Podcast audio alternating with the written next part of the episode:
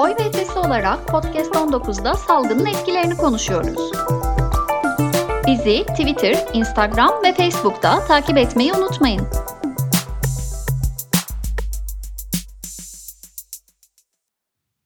Herkese merhaba. Benim ismim Mustafa Köksalan. Oy ve Ötesi Derneği Yönetim Kurulu Başkanıyım. Covid-19 koronavirüs salgınının tüm dünyada insan hayatı, ekonomi ve sağlık sistemleri üzerinde olumsuz etkileri oldu. Katılımcı demokrasinin önemine inanmış, aktif bireylerden oluşan oy ve ötesi olarak bu dönemde meydana gelen olumsuz etkileri aşabilmek için kamu otoritelerine ve siyasi partilere olduğu kadar sivil topluma da sorumluluk düştüğü görüşündeyiz. Bu yüzden COVID-19 salgınının toplum üzerindeki sosyal, ekonomik ve politik etkilerini uzmanlarla birlikte irdelemek ve sivil toplumun salgın sonrası dönemdeki rolünü sorgulamak üzere Podcast 19 adını verdiğimiz bir ötesi projesi geliştirdik.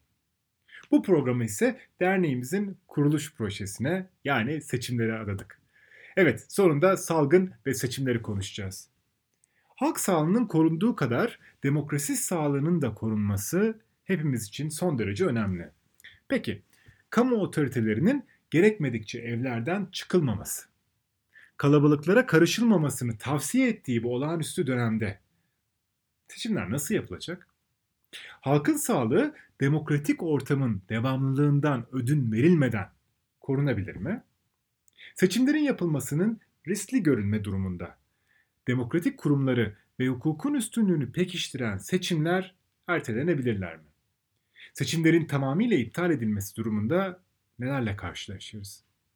Bilindiği gibi Türkiye'de seçim dönemi Covid-19 salgınına denk gelmedi. Peki salgının seçimlere denk geldiği ülkelerde neler yaşandı? Bu dönemde yapılan, ertelenen ve iptal edilen seçimlerden ülkecek ne gibi dersler çıkartabiliriz? Evet, bunlar ve çok daha fazlasını konuşmak üzere oy ve ötesi olarak bu programı yapmaya karar verdik. Evet aslında temel faaliyet konumuz e, seçimler olduğu için bu yayını yapmak bizim için ayrı bir öneme sahip. Yarın seçim olsa Türkiye'de neler yaşardık? Bunu hep kendi e, aramızda konuşuyoruz. Salgının nasıl etkileri olur seçim üzerinde diye. O yüzden e, bu yayını yapmaktan memnuniyet duyuyoruz. Ben Sevcan Çamlıdağ. Ben Sungur Eker. Ve konuğumuz siyaset bilinci Emre Torunuz. Merhabalar, çok teşekkür ederim. E, İngilizce'de büyük akıllar benzer düşünür diye bir söz var. Yönetim kurulu olarak salgın ve seçimler konulu bir program planlarken Emre bize ulaşmış. Aynı konuyu birlikte işlemeye önermişti. E, teklifin zamanlama açısından mükemmel gerçekten ve yönetim kurulu olarak bizleri çok heyecanlandırdı. Çünkü senin katılmanla konunun pratisyenleri yani bizler ve bir teorisyen bir araya gelme imkanı bulduk. E, birlikte konuyu etraflıca aydınlatacağımıza inanıyorum. E, Emre, e, dinleyicilerimize biraz kendinden ve çalışmalarından bahseder misin? Memnuniyetle. Öncelikle teşekkür ederim tabii böyle bir fırsatı verdiğiniz için. Ee, sizin de söylediğiniz gibi ben bir siyaset bilimciyim. Hacettepe Üniversitesi İletişim Fakültesi'nde çalışıyorum. Ee, uzmanlık alanım Türkiye siyaseti ve seçmen davranışı. Ee, yaklaşık 3 yıldır da e, British Academy Newton Fund'ın fonladığı Türkiye'deki seçim aksaklıklarını ele alan bir proje üzerinde çalışıyorum. E, proje şu anda bitti. Kitabı e, yazılmaya başlandı. Bununla alakalı yaklaşık 4-5 tane yayını e, oluştu hali hazırda ama e, derli toplu olacak bir şekilde e, bir kitap çalışması da devam ediyor. E, dolayısıyla e, bu Covid-19 tam bu benim projemin bittiği noktaya denk geldi. Tabii ki sizin de bahsettiğiniz gibi bazı seçim üzerinde e, farklı e, baskılar değişiklikler ve gerilimler yarattı Covid-19. E, bunların değişik ülkelerde şu anda seçim Demirel'in deyimiyle sat mailinde olan ülkelerde yarattığı durumlar var. Bunların incelenmesi ve bunlardan örnekler çıkartılması tabii ki her bağlamın kendi içerisinde başka öncelikleri olacaktır. faydalı olacak diye düşündüm. O yüzden ben açıkçası ilk başta oy ve ulaştım. Oy ve bana kalırsa Türkiye'deki e, sivil toplum örgütleri arasında hikayesinin yazılması gereken bir e, örgütlenme. E, uzun soluklu, hiçbir zaman başka bir örgütün e, dokunmadığı e, ve gayet de e, nasıl söyleyeyim hassas bir konu üzerinde çalışan çok da başarılı bir örgüt. O yüzden e, yani bazı öğrencilerim de ben açıkçası sivil toplum çalışan öğrencilerimi özellikle oy ve ötesini inceleme konusunda yönlendiriyorum. O yüzden hani değerli buluyorum açıkçası çalışmalarınızı. E, bu açıdan belki katkı verebilirim diye düşündüm. Bana da bu fırsatı verdiğiniz için tekrar teşekkür ederim. Evet arkadaşlar, emeğiyle yapacağımız salgın döneminde seçimler konulu programı iki bölümde yayınlayacağız. İlk bölümde salgın döneminde seçimlerin yapılma durumunu konuşacağız. İkinci bölümde ise seçimlerin ertelen, ertelenmesi ve yapılama durumunu konuşacağız. Her iki bölümde de durumun olumlu ve olumsuz olmak üzere farklı etkilerini değerlendirmek istiyoruz.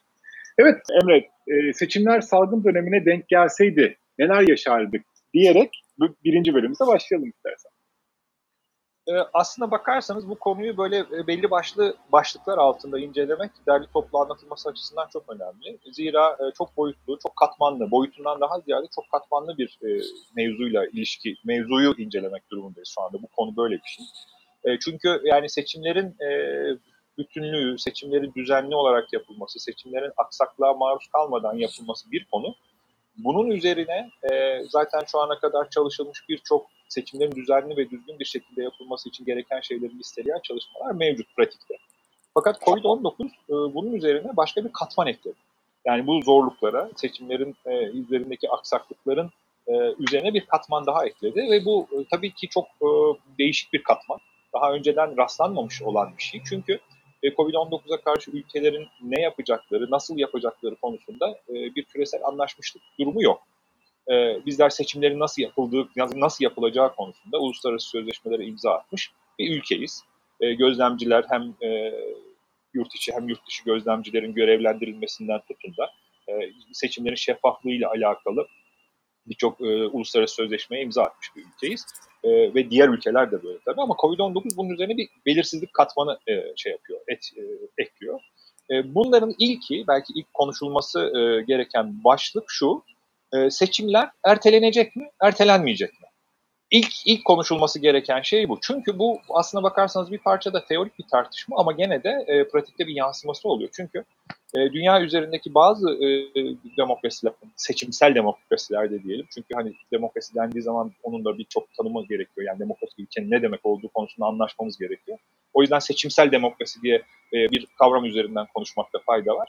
Dünyada seçim yapılan demokrasilerde e, bu salgınla beraber bazı refleksler gelişti. Bir refleks e, seçimin e, sizin de programı açarken söylediğiniz gibi e, zamanında yapılması, ikinci refleks ertelenmesi, üçüncü refleks ise e, yapılmaması.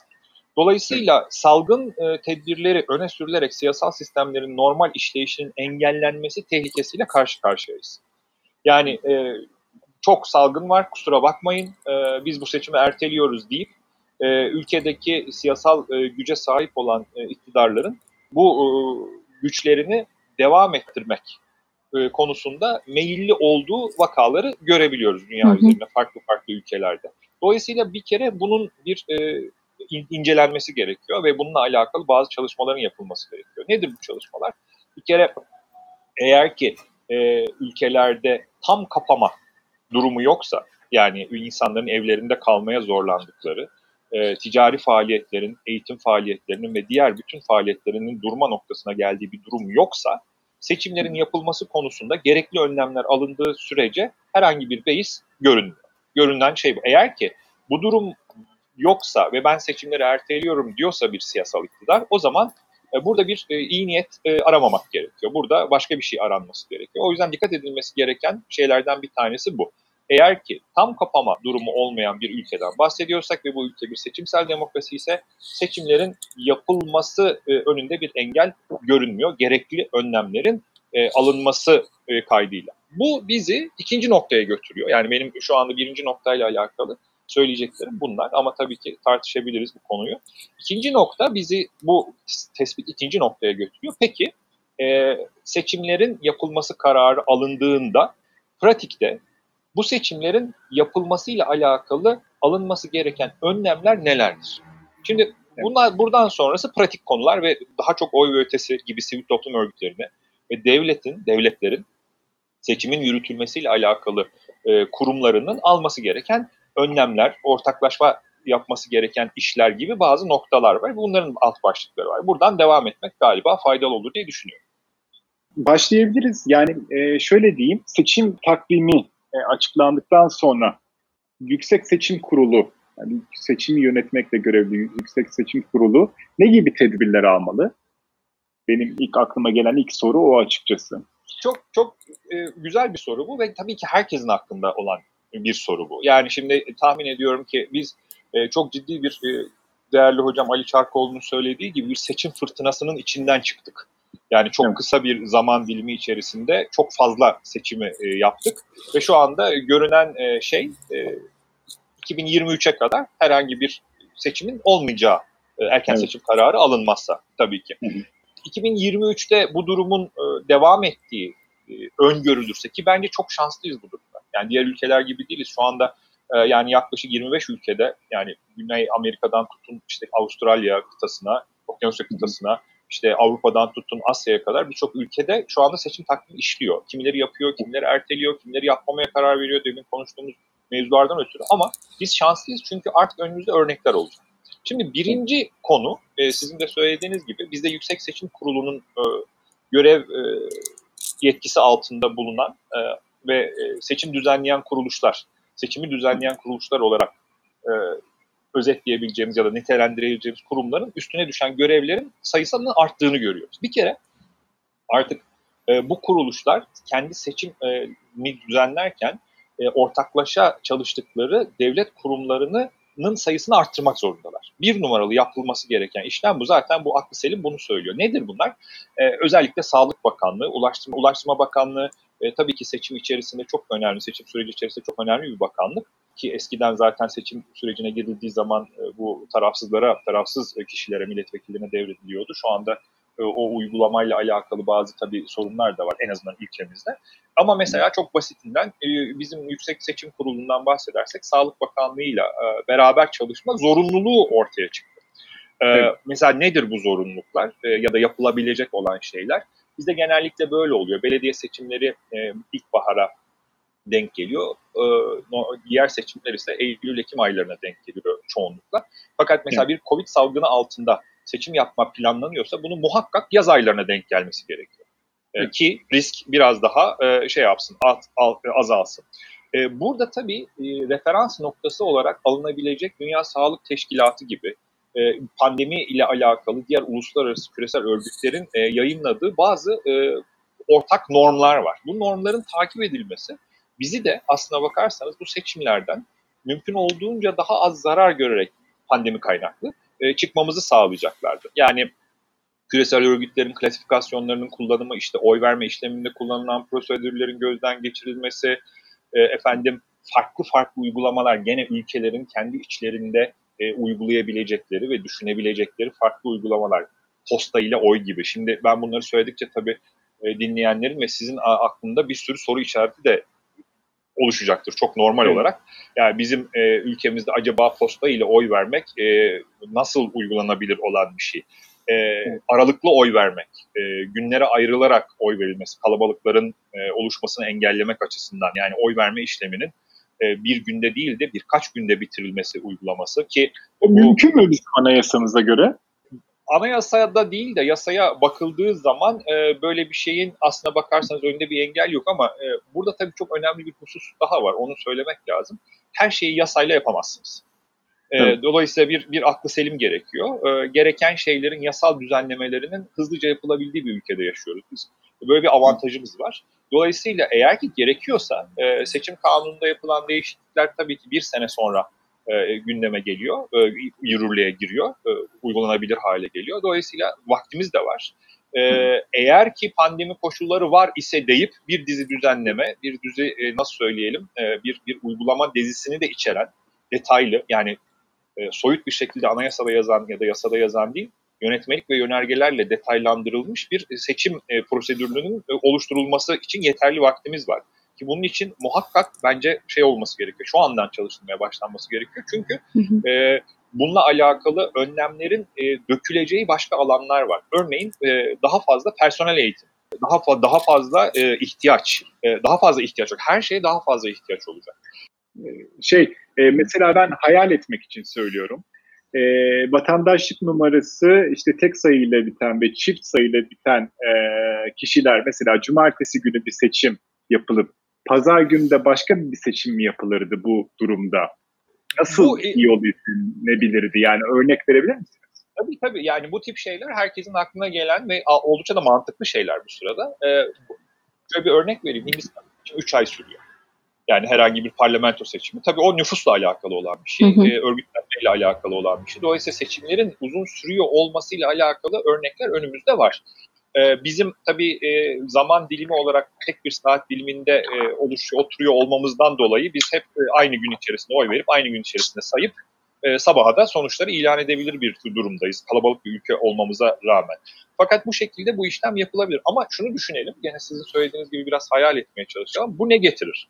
Yani varsayalım ki iki günde yaptık seçimi, insanların kalabalık bir hale gelmediğini düşünelim. Ve e, tabii ki e, varsayalım ki bir başka şey daha var. E, bir uygulama daha oldu. Açık alanda oy verme. Okulların e, okullarda oy veriyoruz. Sınıflara girmedik de sınıfların bahçesine e, bir düzenek yapıldı. Bir düzeneği tırnak içerisinde söylüyorum. Nasıl bir düzenek olduğunu kendi kendimize hayal edin. Şimdi bunların hepsi üzerinde konuşulup teker teker ka, masraflarının kalemlendirilip yatırımlarının yapılıp tedariklerinin sağlanması gereken süreçler oluşturacak. Ayrı ayrı süreçler. Şimdi düşünün, e, varsayalım ki tente kurulması gerekiyor. Yani bir sürü yaşlı insan gelecek, bir sürü işte e, nasıl söyleyelim güneşten e, zarar görecek insan gelecek. Bunların oturması, kalkması, su içmesi gerekecek. E, e, varsayalım ki Ramazan'a denk gelecek. Bir de bizim ülkemizde tabii böyle bas, başka şeyler de var. Her bağlamın hassas, her bağlamın gereklilikleri e, farklı oluyor dedim. Bunların hepsinin ayrı ayrı, ayrı ayrı, ayrı ayrı düşünülmesi gerekiyor. Ama oy ve ötesini düşündüren şey, düşündürülmesi gereken şey bana sorarsanız yani e, en büyük yerel e, seçim e, gözcülüğü yapan örgüt olarak e, kendi gönüllülerinin e, sayısının en azından iki katına çıkması veya eğer çıkmıyorsa kendi gönüllülerinin işinin iki katına çıkması anlamına geliyor. Evet. Partiler için de aynı. Parti görevlilerini düşünün, sandık görevlilerini düşünün. Biz şimdi bir oturumda sabahtan akşama kadar oturacak sandık görevlileri partiler görevlendiriyor ki bunların da nasıl yapıldığını sizler benden daha iyi biliyorsunuzdur. Yani nasıl yapıldığını derken geleni oluyor, gelmeyeni oluyor, ee, işte efendim onun yedeği oluyor, olmuyor. Ee, seçim sandık kurulları oluşturulabiliyor, oluşturulamıyor. Orada oluşan işte gerginlikler oluyor. Sen olacaksın, ben olacaksın falan filan gibi. Bunların iki katına çıktığı bir ortamdan bahsediyoruz eğitilmiş personel işte ben ben işte derneğin sayman olduğum bir de parasal yönden de baktığın zaman iki katına çıkacak.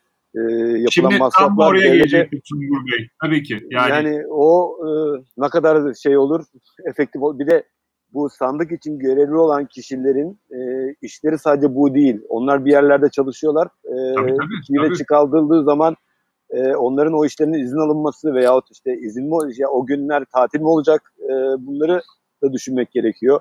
Okullarda yapılıyor. Okulların ta yani şu anda pandemi döneminde tabii okullara gidip gidilmeme şey değil. Okulların ara verilmesi gerekiyor. Yani bunlar ciddi bir e, süreç gerektiriyor. Karar mekanizması gerektiriyor. İşte seçim kanununda hakikaten e, işte bir, bizdeki seçim kanunu bir sene önceden karara bağlanması gerekiyor ki bu işlerin yapılabilmesi için. Yani son dakika hadi biz seçimi iki güne aldık deme şansı hiçbir şekilde yok. Yani bu süre belli saat 8 ile 5 arasında yani e, Güneydoğu'da farklı saatleri değiştiriyor ama bu süre içerisinde yapılmak durumunda diye bir madde var yani şeyde. Ben de aslında orada şunu söylemek istiyordum. Bizim seçim mevzuatına baktığımız zaman genel olarak seçimlerin süreklilik arz etmesi ilkesini görebiliyoruz. Bunu çıkarabiliyoruz farklı farklı maddelerden. Açıkça yazmasa bile. E, örneğin seçim araçları araç gereçlerinin sandık başında kullanan araç gereçlerin sınıftan ya da işte e, sandık çevresinden diyelim daha e, hukuki tabiriyle sandık çevresinden dışarı çıkarılmaması örneğin. Şimdi iki güne çıkarmak şu anki mevzuatta bence çok mümkün gözükmüyor. Tabii ki 2023'te bir seçim yapılacağını düşünürsek bunların bu düzenlemelerin yapılması için epey zaman var ve bunlar yapılabilir. Emre Hocam siz de bahsettiniz aslında burada hem Yüksek Seçim Kurulu'na hem seçimde görev ve sorumluluk üstlenen diğer kurumlara, kuruluşlara vakit tanımak adına ve bu sürecin doğru yönetilebilmesi adına düzenlemeler yapılabilmesi için epey zaman var gibi gözüküyor ve bizim bu yayını yapmaktaki bir amacımız da bu tür önerileri derleyip toparlayıp bir yol haritası çıkarabilmekti. Sonuç olarak seçim döneminde gözlemcilik faaliyetini e, daha çok e, öne çıkan faaliyetimiz olarak gözüküyor ama bizim bir görevimiz de seçimin düzenli işleyebilmesi için öneriler getirmek. Bir sivil toplum kuruluşu olarak bu alandaki deneyimimizi olumlu yöne çevirmeye çalışarak bu anlamda öneriler sunmak ki daha önce de bunu yaptık. Yüksek Seçim Kurulu'na e, bir dilekçe sunmuştuk. 298 sayılı e, kanundaki değişiklikler söz konusu olduğu zaman daha taslak aşamasındayken 2018. evet 2018'de Dolayısıyla yine benzer bir çalışma yapmayı çok istiyoruz. Çünkü çok özel bir süreç salgın dönemi. Çok öngörülmez bir süreç ama dediğiniz gibi dünyada birçok örnekle karşılaşmaya başladık. Oralardan da ilham alarak diyelim oradaki yanlışları, doğruları ya da Türkiye'ye uygulanabilir olup olmadığını oradaki uygulamaların tartarak e, en iyi sonuca ulaşabileceğimizi düşünüyorum. Yani yepyeni bir seçim pratiği var önümüzde. Yani e, belki dolayısıyla... e, şey olabilir. E, dijital e, oy kullanma e, bu pandemi bahanesiyle ona yani masraflar ona şey yapılır. Yani yeni bir seçim oylaması veyahut seçim e, düzeni e, yaratılabilir. Yani bu belki de e, bir bahane haline gelir. Yani şimdiye kadar e, Amerika'da bu yapılıyor ama Türkiye'de ne kadar şey bu çok ciddi masraf. Yani Türkiye'nin geneline baktığımız zaman nasıl yerleştirilebilir? O kadar bilgisayar ve dijital ortam nasıl yerleştirilir? Bunu da e, gündeme getirilebilir yani bu sayede. Evet. Ya ama çok tartışmalı geçer muhtemelen ya o geçiş. Ee, en son Irak'ta yapıldı bu. Elektronik oyla yapıldı şeyler, ilk seçimler. Sonra hı hı. o elektronik sistemin iyi çalışmadığına karar verildi. Seçim tekrar edildi, normale döndüler. İki defa seçim yaptılar. Yani seçimlerin yani, meşruluğu tartışılır hale gelir. Aslında bize bakar, bizde de aynı şey geçerli. Yani bizde de şöyle geçerli. E, seçim sonu akşamı şeyler bilgisayara girildiği zaman doğru giriliyor mu girilmiyor bunu tartışmasını yapıyoruz. Oyların evet. şeyini nasıl yaparız o da tabii ayrı bir konu. Yani fizik fiziki bile yapsak iki ayrı günde yapınca bile mesela ilk gün yapılan, ilk etapta yapılan e, işte ve sayılan oylar ilan edilemez muhtemelen. E, bekletilir mi diye bir düşün, düşünce geldi aklıma. Peki müşahitler ne yapacak ya da işte e, sandık kurulu üyeleri ne yapacak? Orada yatacaklar mı? Hani sandıkların üzerinde mi yatacaklar o akşam? Ertesi gün kalkacaklar tekrar devam mı edecekler? Yani, yani gerçekten... yapılma, yapılmadık bir şey değil sandıkların üzerinde yatmak. Evet. aynen aynen tercih edilen Ama ikinci şey gün devam edilmesi zor bir süreç olur. Ya, e, tabii şimdi bunlar e, biraz tabii oy ve ötesi ve bu tipteki sivil toplum örgütlerine e, nin üzerinde olan e, düşünce yükünün pratik haline getirilmesi. Yani iki gün şu anda atılmış bir şey yani görüş. E, Sumut Bey'in söylediği gibi elektronik çözüm başka bir e, görüş. Ee, başka şeyler olabilir. Ee, konuşularak bunun farklı paydaşlarının bir araya gelmesi gerekiyor. Yani devletin sorumlu mekanizmalarının, Yüksek Seçim Kurulu, Sağlık Bakanlığı, Ulaştırma Bakanlığı, işte e, tek, e, teknolojiyle ilgili olan birimler bunların hepsini bir araya gelip e, ne olacağını, nasıl olacağını, nasıl olması gerektiğiyle alakalı bir plan yapılması gerekiyor ve gerçekten de vakit var. Ve ama şu andan başlanması gereken bir şey. Zira zaten 2022'ye kadar çıkması gerekiyor. 2022'de çıkartacaksınız ki 2023'teki seçimlerde uygulamaya koyabilir. Seçim ee, kanununda yapılan değişikliklerin zaten bir sene öncesinden ilan edilmesi gerekiyor. Evet, Yanıyor yani? Evet o yüzden o yüzden Emre Hoca evet, ondan evet. bahsediyor. Hı hı. Evet. Ee, tabii Sevcan Hanım'ın söylediği de çok mantıklı. Çünkü e, yani bir de şö- şöyle bir durum var. Yani yazılı olmayan kurallar da var. Yani bu ülkenin e, yaklaşık 1946'dan başlatırsanız neredeyse bir yüzyıla yakın bir seçim geçmişi var. Bu seçim geçmişinde oluşturduğu yazılı olmayan pratikler var. O pratiklerle alakalı işlemlerin de hani göz ardı edilmemesi gerekiyor. Nedir yazılı olmayan şeyler? İşte kültürel olan şeyler var. Yaşlılara işte öncelik tanınması gibi efendim hele ki bu pandemi döneminde e, yaşlılarla alakalı ayrıca önlemlerin alınması gerekiyor. Yani 65 yaş üstü risk grubu denen grupların oy verme sürecindeki e, şeyleri, e, davranışlarının ayrıca düzenlenmesi gerekiyor. Hı E, velhasıl bunların da dikkate alınarak çok geniş kapsamlı ve sürekli olan bir ekip tarafından yani işin bürokratikleştirilmesi taraftarı değilim. Yani bir, bir maalesef kamu yönetiminde bir şey vardır, bir tabir vardır. Kamu yönetiminde sorunlar çözülmez, ertelenir sadece. Yani ertelenmek evet. ertelenmek için ertelenmek için de yapılan en güzel şey bir kurulun, işte komisyonların, çalışma ekiplerinin, çalıştayların falan filan düzenlenmesidir. Bu iş maalesef bu şeye girerse, potaya girerse çok e, ciddi bir akamete uğrar ve sonuç da alınamaz. E, bir kaos içerisinde e, götürülür yap. Ama bizim potansiyelimiz var. Açıkçası devletin yeterli maddi kaynakları da var. Yeterli eğitilmiş personeli de var. Sivil toplumu da var. Beğenelim beğenmeyelim ya da hani gülüp kalsın kalmasın yeteri kadar olsun olmasın ama her şeyimiz var. Bu her şeyimiz personel derken orada bir parantez açmak istiyorum. Aslında o hem avantaj hem dezavantaj. Çünkü eğitilmiş olduğu için belli önceki pratiğe çok bağlı kalacaktır ve yeni pratiğe geçmekte zorlanabilir. Bunun için eğitim veren e, kurumların hani pr- pratik yaptırması gerekiyor. Çünkü seçim organizasyonu öyle bir şey ki hani siz bir hazırlık yapıyorsunuz ve bir günde hani e, oldu mu olmadığı mı görüyorsunuz. Hani daha önceden de, deneyip yanılacağınız bir şey yok. Hani o gün geliyor ve siz onu yürütüyorsunuz. Olduğu, olduğu kadarıyla kalıyor. Anlatabiliyor muyum? Dolayısıyla e, hem avantaj hem dezavantaj. Ya zaten bunu deniyor olmak, bununla ilgili çalışma yapıyor olmak esas amaç. Ondan sonra evet. sonucunda mü- mükemmel olmasını bekleyeceğiz sadece. Başka bir şey yapamayız. Evet. Yani derslerimizi çıkartıp devam ederiz. Aslında bu tartışmanın sonu da yok bana kalırsa. Yani çünkü sürekli fikir üretebilir, sürekli yeni şeyler aklımıza gelebilir seçimin pratikte nasıl olması gerektiğiyle alakalı. Fakat ben bir başka bu ikinci noktayı burada hani biraz bağlayıp üçüncü noktaya geçmek istiyorum. Konuşulmasında farklı olduğunu düşündüğüm. Bu da her ne yapılırsa yapılsın, hangi önlem alınıyorsa alınsın, hangi prosedür e, ilke kararı alınıyorsa alınsın, bunların muhakkak ve muhakkak şeffaf bir şekilde kamuoyuyla paylaşılması gerekiyor. Şimdi evet. kamuoyuyla paylaşım mevzusunu e, lütfen şey olarak düşünmeyelim. E, işte televizyonda çıkan kamu spotu, efendim e, şeylerde çıkan posterler, devlet kurumlarına asılan e, posterler falan gibi düşünmeyelim. Bunun çok ciddi bir şekilde başka bir şekilde planlanıp e, kamu tarafından içselleştirilmesi gerekiyor. Çünkü yeni bir pratik olacak. Pandemi altında oy verme yeni bir pratik olacak. Mesela bu bir pratik örnek vermek istiyorum. E, diyelim ki işte iki hani olmaz ya iki günde seçime karar verildi ve bununla ilgili bütün önlemler alındı. Neden iki günde seçim yapılıyor? İki günde seçim yapıldığı zaman sandıklar nasıl korunacak? Sandıkların korunmasından sonra oy açımı, sayımı nasıl yapılacak? Bunların tamamen şeffaf bir şekilde anlatılması ve yayılması çalışmalarının organize edilmesi lazım. Bunun sebebi şu. Eğer böyle yapılmazsa seçime olan güven ciddi bir şekilde aşılır ve siz ne önlem almış olursanız olun insanlardaki, vatandaşlardaki güven, seçime olan güven aşılırsa aldığınız önlemlerin hiçbir tanesi istenilen amaca ulaşmaz. Velhasıl yapmamız gereken, yapılması gereken şeylerden bir tanesi hangi önlem üzerinde anlaşılırsa anlaşılsın bunun kamuoyu tarafından içselleştirilmesinin gerekiyor.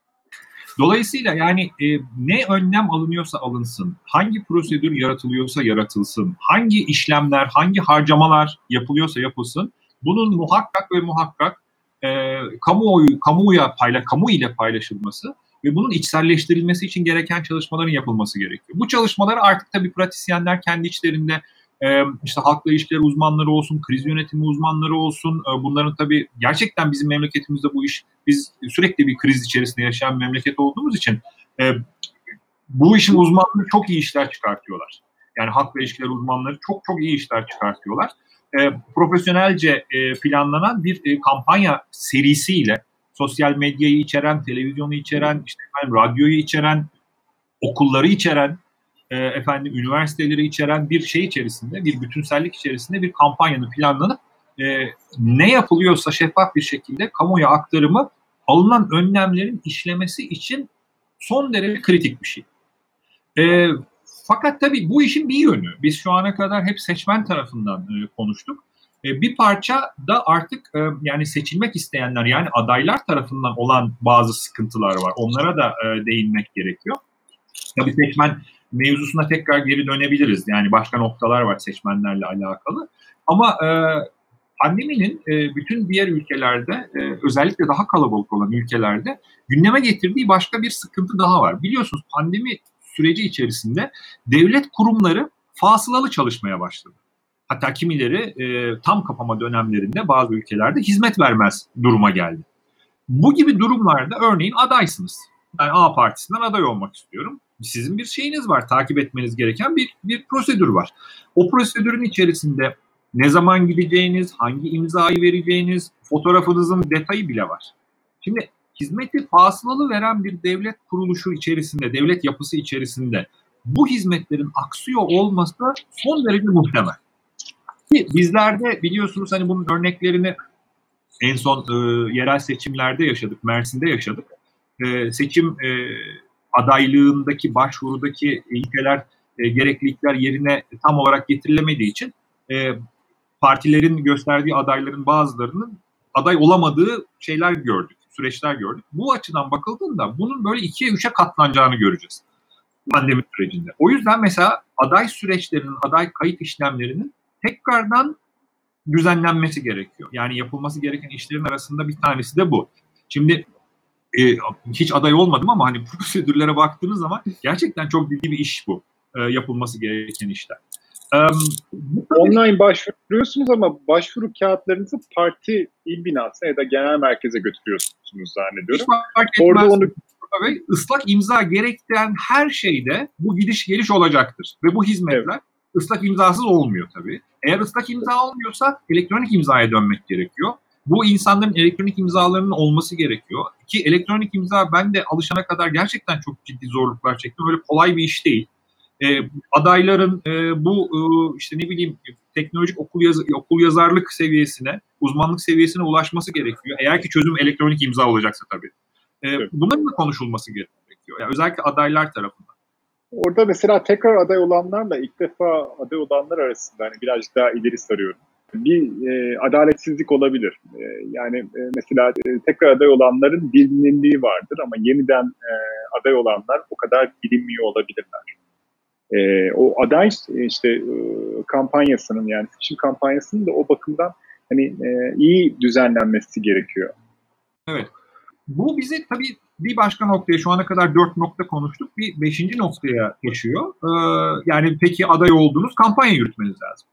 Yani bir, bir, bir seçim için bir kampanya yürütüyor olmanız lazım. Seçmenlerinizle buluşuyor olmanız lazım. Hele ki bizim memleketimizde artık çoğunlukla mitinglerin öneminin azaldığını, e, sosyal medya araçlarının, televizyonun, radyonun daha ciddi bir etkisi olduğu bir dönemde şu anda yaşıyoruz.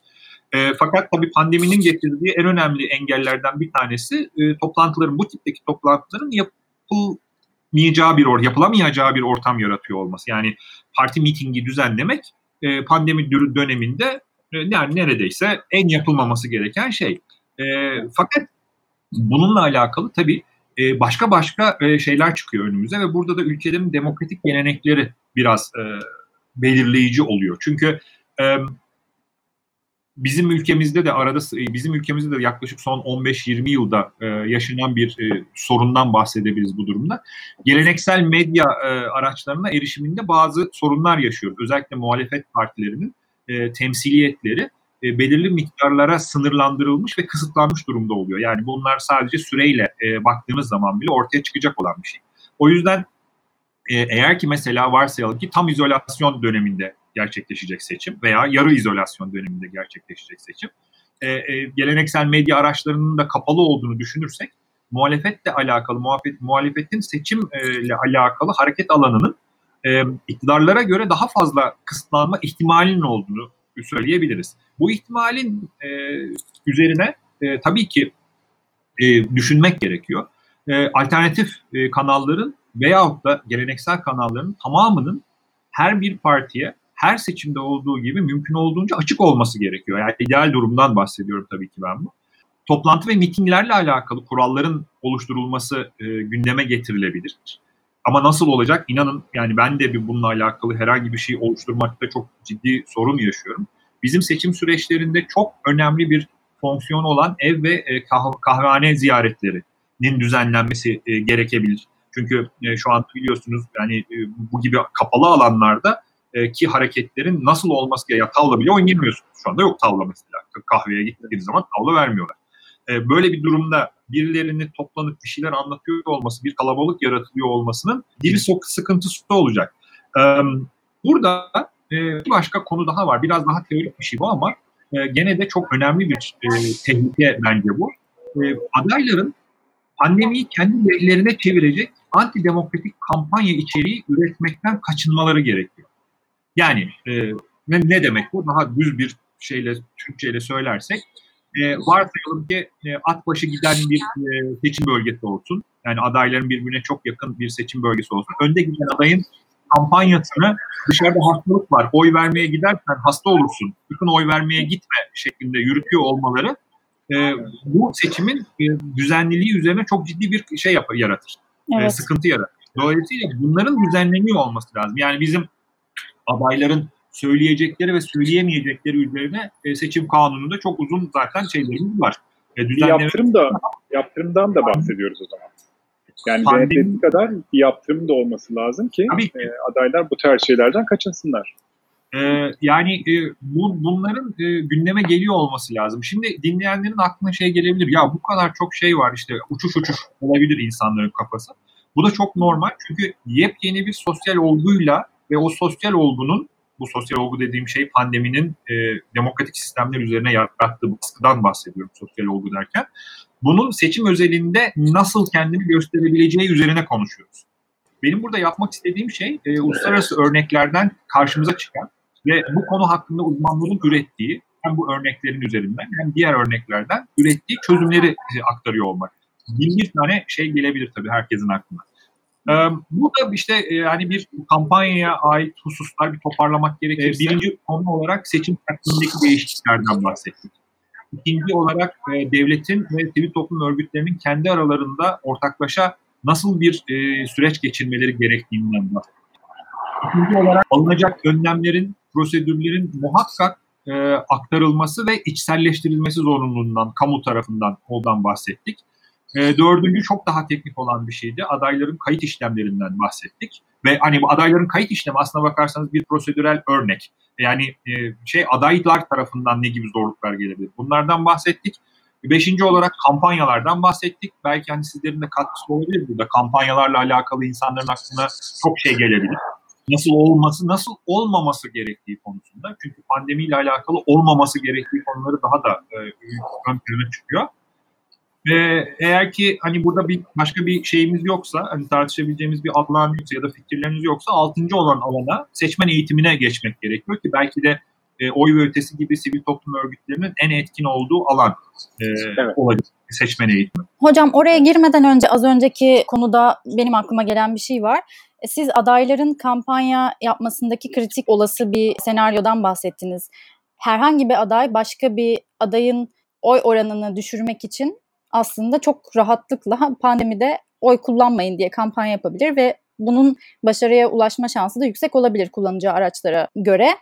E, buradan aklıma şu geldi. Hem aday bakımından böyle bir durum var ama bir de seçmen bakımından düşünürsek seçmenler açısından da şöyle bir şey var. Oy kullanma hakkı diyoruz, seçme hakkı diyoruz. E, fakat bir anlamda da bir ödev gibi Türkiye'de oy kullanmak. Yani oy kullanmayana bir para yaptırımı uygulanması e, söz konusu var. Yani bizde mecburi oy uygulaması var. Dolayısıyla evet. ben oy vermeye gitmiyorum deme şansınız yok. Fakat hani pratikte de demin de söylediğim yazılı olmayan kurallardan bahsediyoruz. Yani pratikte de şöyle bir şey var. Evet oy vermedim ama özellikle hani referandumlarda bizler daha düşük sandığa gitme oranlarına e, göz, oranlarını gözlemliyoruz Türkiye'de. Bunların yaptırımıyla alakalı bir şey yok. Yani belki de yani dönüp bakmak gerekiyor. E, her seçimden sonra e, gerekli olan e, ilgili kuruluşla, ilgili devlet kurumları ne kadar ceza kesmiş, kaç kişiye ulaşmış oy vermedikleri. Tabii çok yaygın bir uygulamasının olduğunu söyleyemeyiz bunun ama ben teoride bunu tartışmak tartışmanın önemli olduğunu düşünüyorum. Salgın varken siz hala oy kullanmanın zorunlu olduğunu, bir ödev olduğunu dayatabilir misiniz bireye? Aslında böyle bir tartışma da yapılabilir teorik olarak bence bu dönem için. Yani bana kalırsa böyle bir şey yani bunun bunun hatırlatılması çok önemli. Hı hı. Yani bu bahsettiğimiz kampanyalar dahilinde olabilir bu. Bakın evet salgın var ama biz bütün önlemleri aldık sizin için. Nasıl ki market alışveriş yaptığınızda bazı önlemler alıyorsunuz ve işinizi gerçekleştiriyorsunuz. Bu bir vatandaşlık görevidir. Ve vatandaşlık görevinizi yerine getirmek için lütfen aklınızda herhangi bir soru kalmasın. Biz bakın şunları, şunları, şunları, şunları yaptık. Böyle böyle önlemler aldık. Tüm tedbirleri aldık. Rahat içiniz rahat olsun diye bunun gerçekten işselleştirilmesi gerekiyor. O zaman yani adayların yapacağı kampanyalar taca çıkacaktır, boşa düşecektir.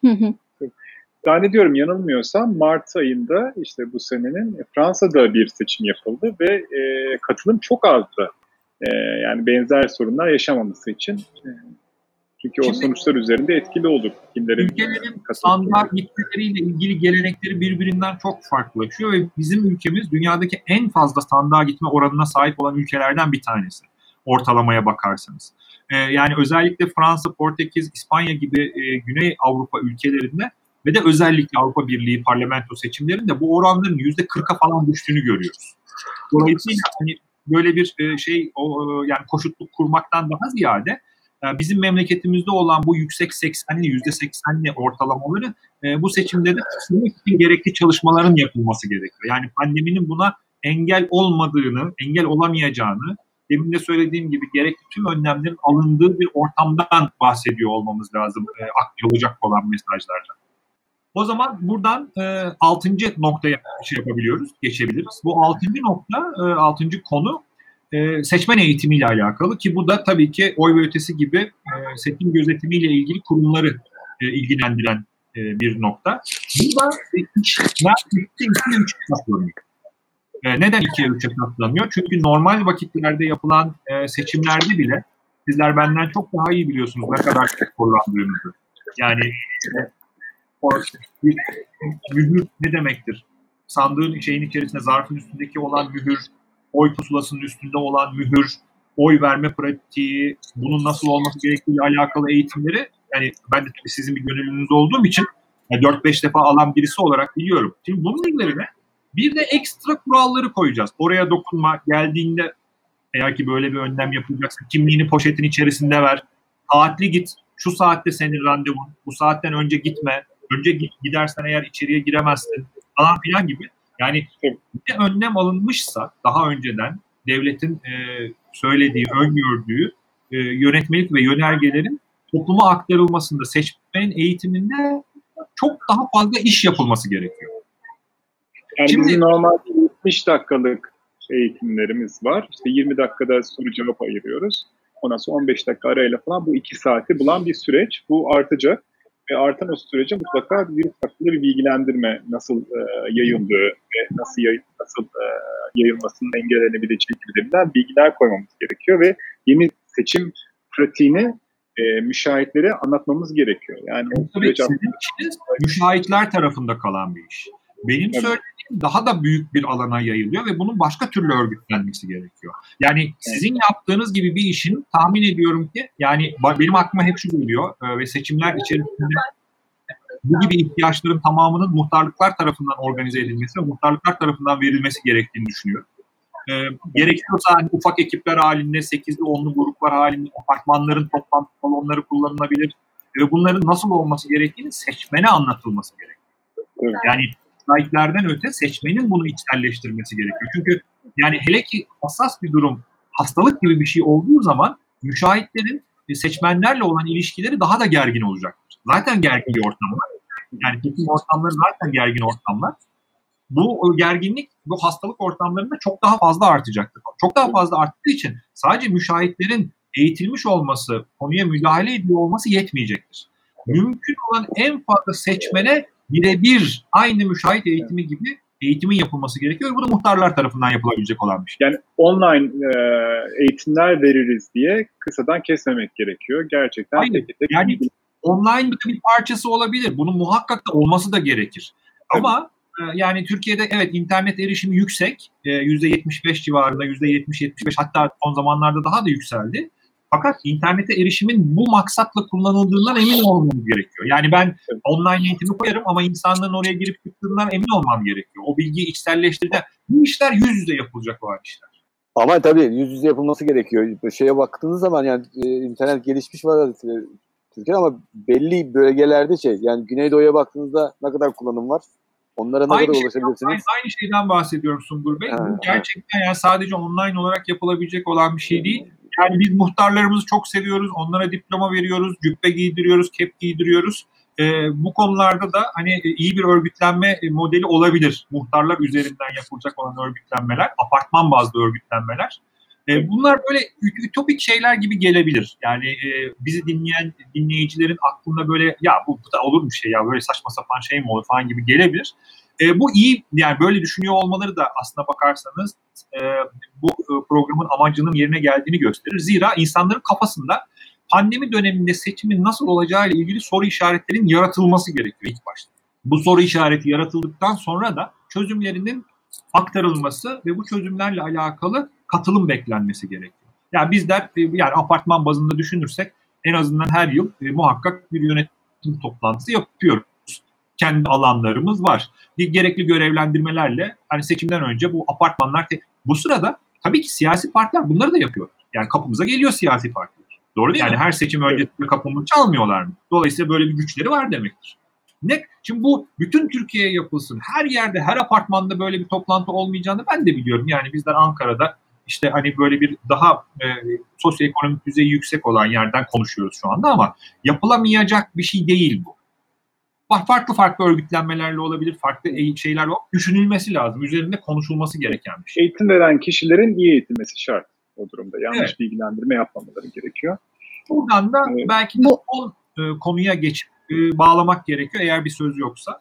Ben sadece şeyi eklemek istiyorum. Yani evet e, o eğitimlerin önemi şurada da artıyor. Yani bu eğitimlerin erişilebilir olması zaten sizlerin de bahsettiği gibi en temel nokta ama e, eğitimlerin içeriği konusunda da epey tartışılması gereken şey olduğunu düşünüyorum. Örneğin bizde seçim demek aslında bizim şimdiye kadarki deneyimimize de dayanarak söylüyorum. Seçim demek aslında saat 5 sonrası ya da işte bazı illerde e, farklılaşabiliyor saatler o saatte sandıklar oy verme işlemi kapatıldıktan sonra sayım süreci demek aslında. Bununla eşit yani seçmenin kafasında ve sayım aşamasında sandık çevresinde olan yurttaş sayısı, oradaki gözlemci sayısı bunların örneğin pandemi gerekçesiyle sandık kurulunca dışarı çıkarılabilip çıkarılamayacağı gibi aslında çok esaslı tartışmalara yol açabilecek ve seçim güvenliği açısından e, epey tartışma yaratabilecek noktalar da var. Bunun haricinde seçim araç ve gereçlerinin, oy çuvallarının sandık kurulu başkanı ve en az iki sandık kurulu üyesi nezaretinde ilçe seçim kuruluna gecikmeksizin götürülmesi gerektiğine dair bir hüküm var mevzuatta. Bunlar örneğin salgın bakımından oldukça tartışılabilir konular.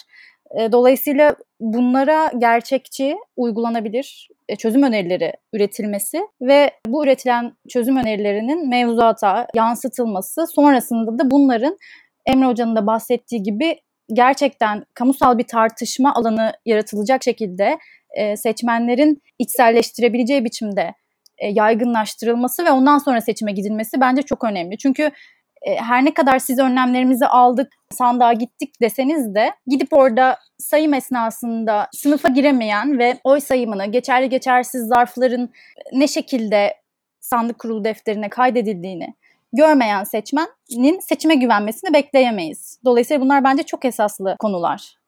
Bunu söylemek Bunlar istedim sadece. Daha yapısal olan sorular. Yani ve haklısınız. Hepsine hepsine katılıyorum. Çok Hı-hı. çok önemli olan şeyler bunlar, hususlar. Bunlar yapısal sorunlar. Bizim şu anda aslına bakarsanız işimiz bu yapısal sorunların üzerine bir katman daha eklendi. Başka bir sorun eklendi. Onun ikisi arasındaki ilişkiyi incelemeye çalışıyoruz. Yoksa bahsettiğiniz sorunların hepsi sizin de bahsettiğiniz gibi daha önceki seçimlerde de var. Yani hep böyle oluyor. O yüzden eğitim eğitim yani eğitimle her şeyi çözemezsiniz. Bir kere hani bunu söylemek gerekiyor. Yani hı hı. eğitim dediğiniz şey e, yani sorunların çözümü için bir kullanılacak bir araçtır sadece ama e, böyle bir e, şey eğitim fetişistliği üzerine düşüp de hani herkesi eğittiğimiz zaman bu işin çözüleceği şeyine girmeyelim. Tabii. Boşu, boşuna. Tabii tabii. O çok e, o, yani aksak bir düşünce tarzı olur. Benim söylemeye çalıştığım şey şu. Eğer ki e, seçim süreçleriyle ilgili paydaşlar, sivil toplum ve devlet paydaşları bir konu üzerinde, bir prosedür hakkında işte bu e, yasadan tutun da yönetmelik yönergelere kadar prosedürler üzerinde anlaşabilirse eğer bunun aktarımının e, kamuya aktarımının mümkün olabileceğini düşünüyorum ve bunun kesinlikle yapılması gerektiğini düşünüyorum. Sizin bahsettiğiniz şeyler tüm seçim süreçleri içerisinde ve bizde de maalesef son yaklaşık 20-25 yılda sıkça yaşadığımız sorunlar. Bunlarla ilgili yani sizin gibi örgütler sayesinde e, benim bu e, çalışmanın başında e, podcast'in başında bahsettiğim çalışmamda bulduğum en önemli bulgulardan bir tanesi 2014 yerel seçimlerinde çok fazla tartışılan seçimsel aksaklıkların oy ve ötesi ve benzer seçimi gözetleyen, seçim denetimi yapan sivil toplum örgütlerinin müdahalesi sonucunda daha sonradan ciddi bir düşüşe uğradığı hı hı. konusunda. Yani benim bulduğum bulgulardan bir tanesi bu projenin buldu ve bu e, e, dünyada başka bir yerde yok benim bildiğim. Belki eksik biliyorumdur ama yani o yüzden e, sivil toplumun etkisinin çok ciddi olduğunu düşünüyorum. Yani kuvvetli olduğunu düşünüyorum. E, ve bu, bu çalışmaların yapılmasıyla e, kamu tarafından da bunun içselleştirebileceğini düşünüyorum. Söylemeye çalıştığım şey bu. Yoksa söylediğiniz, bahsettiğiniz tehlikelerin hepsi baki. Tabii tabii. her yerde. Hocam evet. tabii ben size zaten kesinlikle katılıyorum söylediğinize. Onu destekler biçimde şunu eklemeye çalıştım aslında. Çok iyi ifade edememiş olabilirim.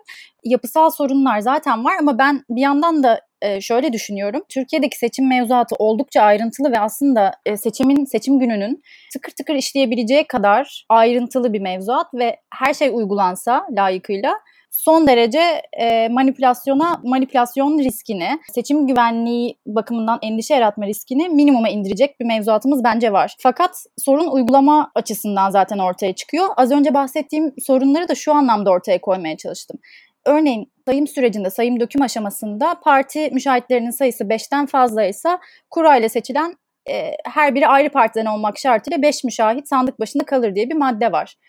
Bunun pandemi gerekçesiyle sandık kurulu başkanları tarafından pandemi var 5 değil de 3 alacağız denmesinin önüne geçilmesi gerekiyor. Yani pandeminin böyle bir ek risk doğurabileceğini düşünüyorum. Çok çok tabii ki çok iyi yani çok iyi bir saptama bu. Ee, işin içindeki pratisyenlerin tabii görebildiği şeyler belki sadece seçmen olarak göremediğimiz şeyler bunlar. Mevzuata hakim olmanın, her seçmenin seçim mevzuatına hakim olması falan da hı hı. beklenemez. Tabii. Bu bizi belki de 8. ve son konuya getiriyor aslına bakarsanız. E, burada hani üstüne düşünülmesi gereken bir şey e, e, bu görevlilerin seçim sırasında görev yapan ister sivil toplum kuruluş örgütün sivil toplum e, görevlileri olsun ister devlet görevlileri olsun e, bunların görev yapmasının engellenmesinin engellenmesi gerekiyor. Yani daha düz bir Türkçe ile konuşursak sizin söylediğiniz tipteki aksaklıkların olmasının önüne geçilmesi gerekiyor. Efendim kanun diyor ki 5 tane müşahit gelebilir. Pandemi var 2 tane alıyorum. A partisinden ve B Bu gibi evet. işlerin engellenmesi gerekiyor. O yüzden de yani bu mevzuatın belki de gözden geçirilen mevzuatın daha detaylı bir şekilde e, elden e, geçirilip bunların bile işin içerisine girmesi gerekiyor. Ama yani bu iş mücadele işidir. Yani siz nasıl ki e, pandemi olmayan dönemlerde mücadele ediyorsanız, hayır bakın yazıyor işte efendim ilgili şeyde düzenlemede bu 5 e, kişidir diye gösterdiğinizde e, işte avukatı çağırdığınızda, bina avukatını çağırdığınızda, sorumlu partilerin avukatlarını çağırdığınızda seçim e, sandık başkanlarının ikna olduğunu görüyorsak aynı şekilde çalışıyor olmamız gerekiyor. Burada seçim e, tabii ki seçmenlerin eğitimi kadar e, Mustafa Bey'in söylediği gibi e, bir miktar da tabii ki ekstradan e, aynı e, belki de daha yoğun bir şekilde e, bu görevlilerin eğitimi gerekiyor. Çünkü e, seçmenler yollarını kaybedeceklerdir. Her koşulda yollarını kaybettikleri gibi. Hı hı. E, yani prosedürler içerisinde yollarını kaybetmekten bahsediyorum. E, bu e, seçmenleri pandemi kurallarına göre doğru, düzenli ve e, düzgün bir şekilde oy vermelerini sağlayacak e, eğitimini almış olan görevlilerin sayısının artması gerekiyor. Bu tabii çok ciddi bir yük.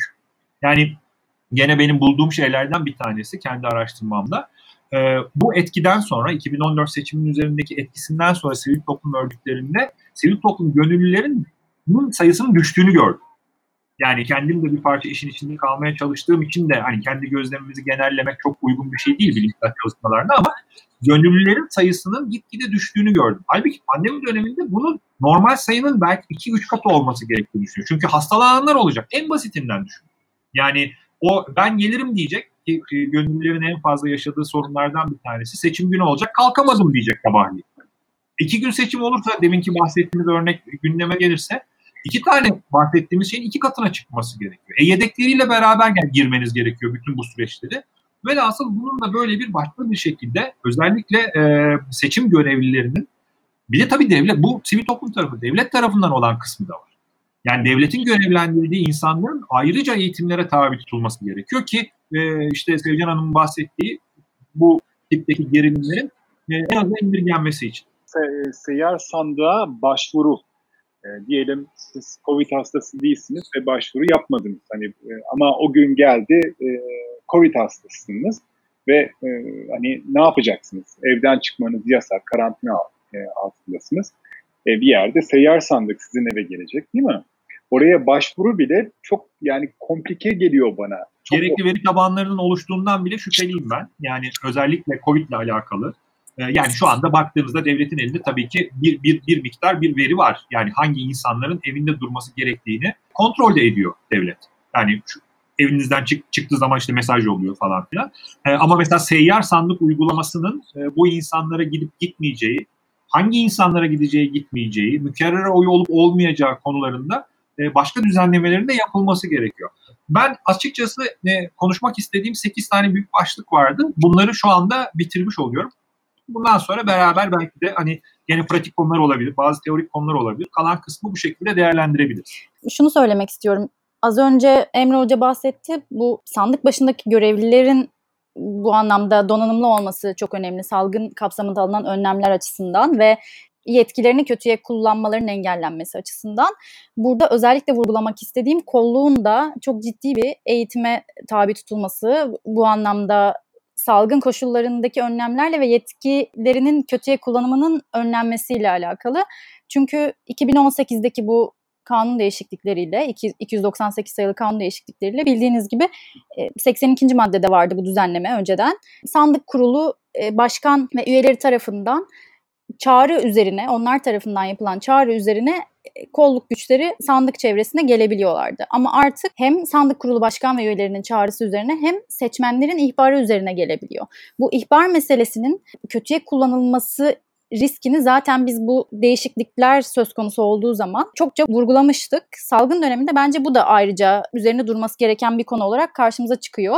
Bu anlamda kollu... Sandık çevresine gelen her yeni kişi bir risk de beraberinde getiriyor değil mi Sevcan? Hem o açıdan hem de yurttaşların başka birinin oy kullanımını engellemek amacıyla kolluğu kötü niyetle sandık başına çağırması riski doğuyor. Yani burada e, ihbarın o yüzden e, gerekçelendirilmesi gerektiği, bu mevzuatın daha e, detaylı düzenlenerek bu konunun ayrıntılı biçimde sınırlandırılması gerektiğini biz önermiştik. Dolayısıyla bu konu bence yeniden gündeme getirilmesi gereken önemli bir husus olarak karşımıza çıkacak bu e, aşamada.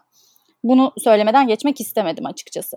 Ben kendim böyle bir alışveriş listesi yaptım. Hani şeyi çok merak ettim. Yani bu hani salgın döneminde e, seçimler ne kadar bir ek bütçeyle gelirler diye.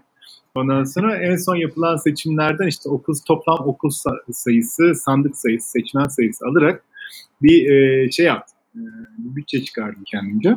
Bu temassız ateş ölçerler ne kadar işe yarıyor onu bilmiyorum ama her okula bir tane alındığını varsaydım. İşte her sınıfa e, el dezenfektanı tabii binalara da girişlere ve çıkışlara el dezenfektanı ya da kolonya e, gerektiğini, gerektiğini düşündüm. E, ama tabii dezenfektanın dışında dezenfeksiyon özelliği olan yüzey temizleyicilere çok çok gerek var. Yani düşünebiliyor musunuz? Hani kolonya ile her yeri temizleyemezsin bir sınıfta. Ondan sonra dolayısıyla hani öyle bir yüzey temizleyici koydum her sınıfa ve okula. İşte e, yönlendirme ve bilgilendirme afişleri basımı bu da ekstra bir maliyet olacak. Ondan sonra ve bütün bu hem e, ya, özellikle e, sandık kurulu üyelerinin korunması gerekiyor. E, koruyucu ekipmana çok hani çok gerek var. Maske, eldiven, siperlik, koruyucu tulum gibi şeyler düşündüm. E, bunun dışında bir de şeffaf bir plexi separatör herhalde e, temin ederler diye düşünüyorum. Çünkü bütün gün sandık kurulu üyelerinin seçmenlerle karşı karşıya olduğunu düşünecek olursak siperlik ya da maske yeterli kalmayabilir. E, bir tabii alışveriş bu alışveriş listesi yaklaşık 100 milyon Türk lirası ediyor.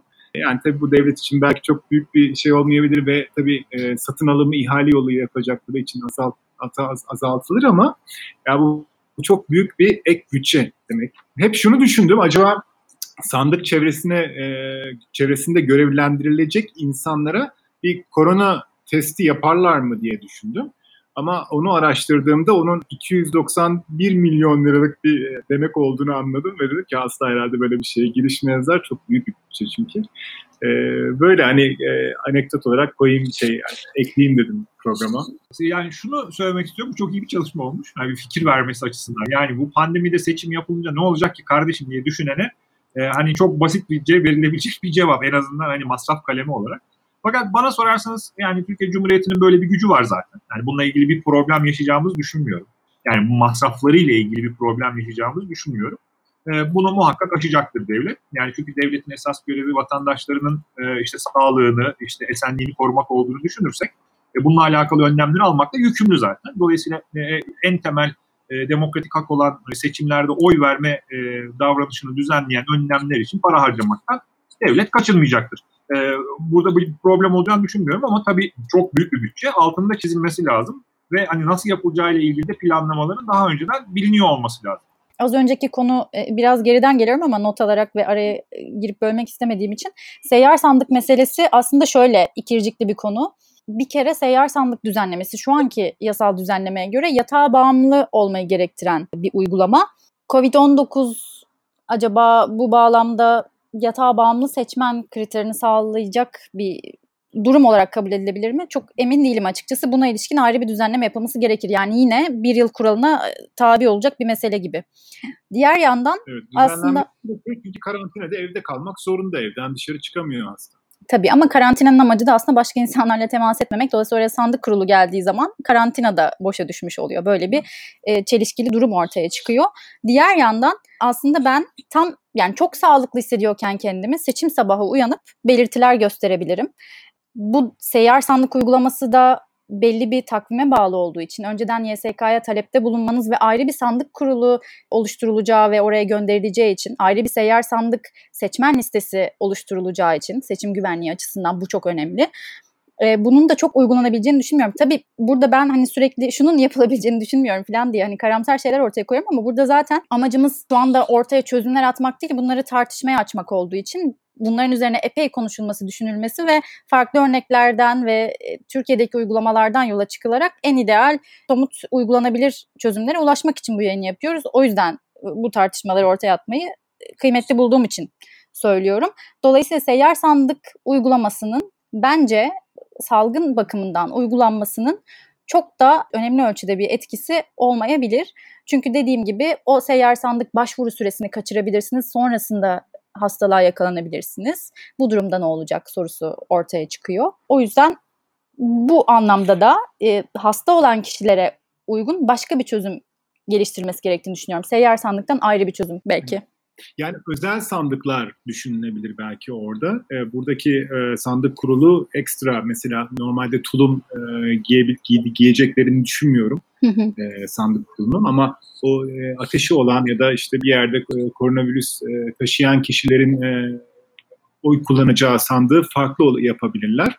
Ondan sonra ve oradaki e, sandık kurulu da ekstra e, güvenli olur belki diye bir aklıma çözüm önerisi geldi. Zamanı onlar konabilir. Yani bir sürü işte e, ayrı bir sandık, okuldaki bir sandık tamamıyla ya nasıl yaşlılara ayrılıyorsa belki e, bu dönemde 65 üstü için sadece e, seyyar sandık uygulaması onlar için genişletilebilir.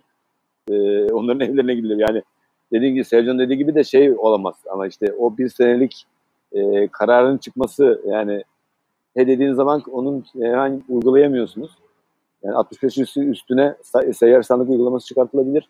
E, pandemi olanların için ayrı bir sandık konulabilir. Yani o, o yani bunlar hep olabilecek, düşünülebilecek şeyler. Yani zaman içerisinde bunun ne şekilde çıkacağını göreceğiz. Ben bu ayrı sandık uygulaması fikrini daha önce kendi aramızda tartışmıştık. Ben buna katılmıyorum. Çünkü az önce söylediğim gerekçeyle katılmıyorum. Şimdi seçmen listesi çok önemli. Her eğitimde bunu vurguluyoruz ya biz de seçmen listesinde adı yazılı olmayan hiç kimse o sandıkta oy kullanamamalı ki e, belirlenebilir olsun. O sandıkta hem mükerrer oy kullanımının tespiti açısından hem yanlış sandıkta oy kullanımının önüne geçmek açısından hem de kötü niyetle birkaç yerde oy kullanımının önüne geçmek açısından sandık seçmen listelerinin tek olması, eşsiz olması çok önemli. O yüzden aslında seçim günü gelip de ben hastayım, bu sandıkta oy kullanacağım, burası hastalara ayrılmış sandık demek çok büyük bir seçim güvenliği sorunu yaratacak bana kalırsa, böyle bir şey yapılırsa. Dolayısıyla aslında kişiler hasta da olsalar kendi kayıtlı bulundukları sandıkta oy kullanmaları seçim güvenliğine ön plana alırsak bence en ideal çözüm gibi görünüyor. Ama orada da gerekli tedbirlerin alınması için yani bence en ideal çözüm herkes kendi sandığında oy kullanmaya devam etmeli.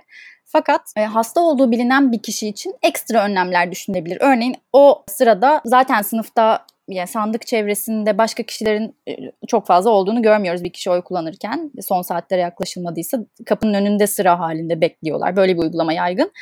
O kişinin mümkün olduğunca daha izole koşullarda kabine girmesinin sağlanması ve en kısa sürede çıkmasının sağlanması önerilebilir ama hani ya burada o kadar e, birbiriyle çatışan durumlar var ki hem oradaki görevlilerin sağlık hakkı hem de o kişinin oy hakkı gerçekten çok zor konular. E, bunların üzerine çok daha kafa yormak gerekiyor diye düşünüyorum ama başka bir sandık uygulaması bence makul bir çözüm olarak gözükmüyor. Ben böyle düşünüyorum. Emre Hocam? Valla bunların hepsi işte güzel fikirler. Yani insanların aklına gelmiş, uzmanların, sizin gibi uzmanların aklına gelmiş olan fikirler. E, hepsinin bir e, potada birbirine bir şekilde e, bağlanarak e, bir önlem paketi, uygulama paketi haline getirilmesi gerekiyor. E, yoksa yani gerçekten çok güzel fikirler bunlar fakat e, uygulamaya geçmesi için belirli bir çabanın sarf edilmesi gerekiyor. Ee, Sevcan Hanım'ın söylediği gibi Yüksek Seçim Kurulu ile yapılacak olan temaslar, verilen dilekçeler, e, talep edilen görüşmeler sonucunda e, bir yere varılmasının mümkün olduğunu düşünüyorum. Zaten sivil toplumun en büyük fonksiyonu bu. E, yani bu fonksiyonu yerine getirildiği zaman seçimimizin pandemi altında bile olsa daha düzgün, daha tutarlı, daha uluslararası kurallara uygun, demokratik kıstaslara uygun bir şekilde gerçekleşeceğini ümit ediyorum. Öyle öyle diyeyim en azından yani. Evet. Ee, ne diyorsunuz? Yavaş yavaş bu bölümü sonlandıralım mı? Eklemek istedikleriniz var mı son? Bence çizdiğimiz çerçevede yeterince etraflıca konuştuk. Benim yok başka söyleyeceğim bir şey. Emre Hoca'ya çok teşekkür Hocam, ediyorum.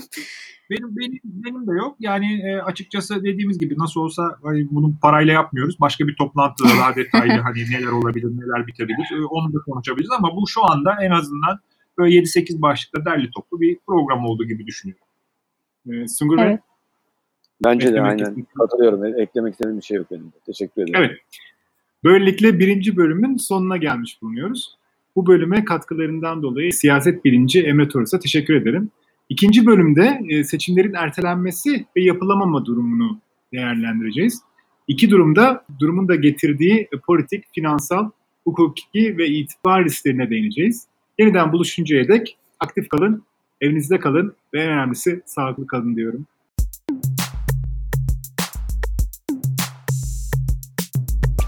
Yayınımızın diğer bölümleri için bizi takipte kalın. Çalışmalarımız hakkında bilgi almak için oyvötesi.org'u ziyaret edebilirsiniz.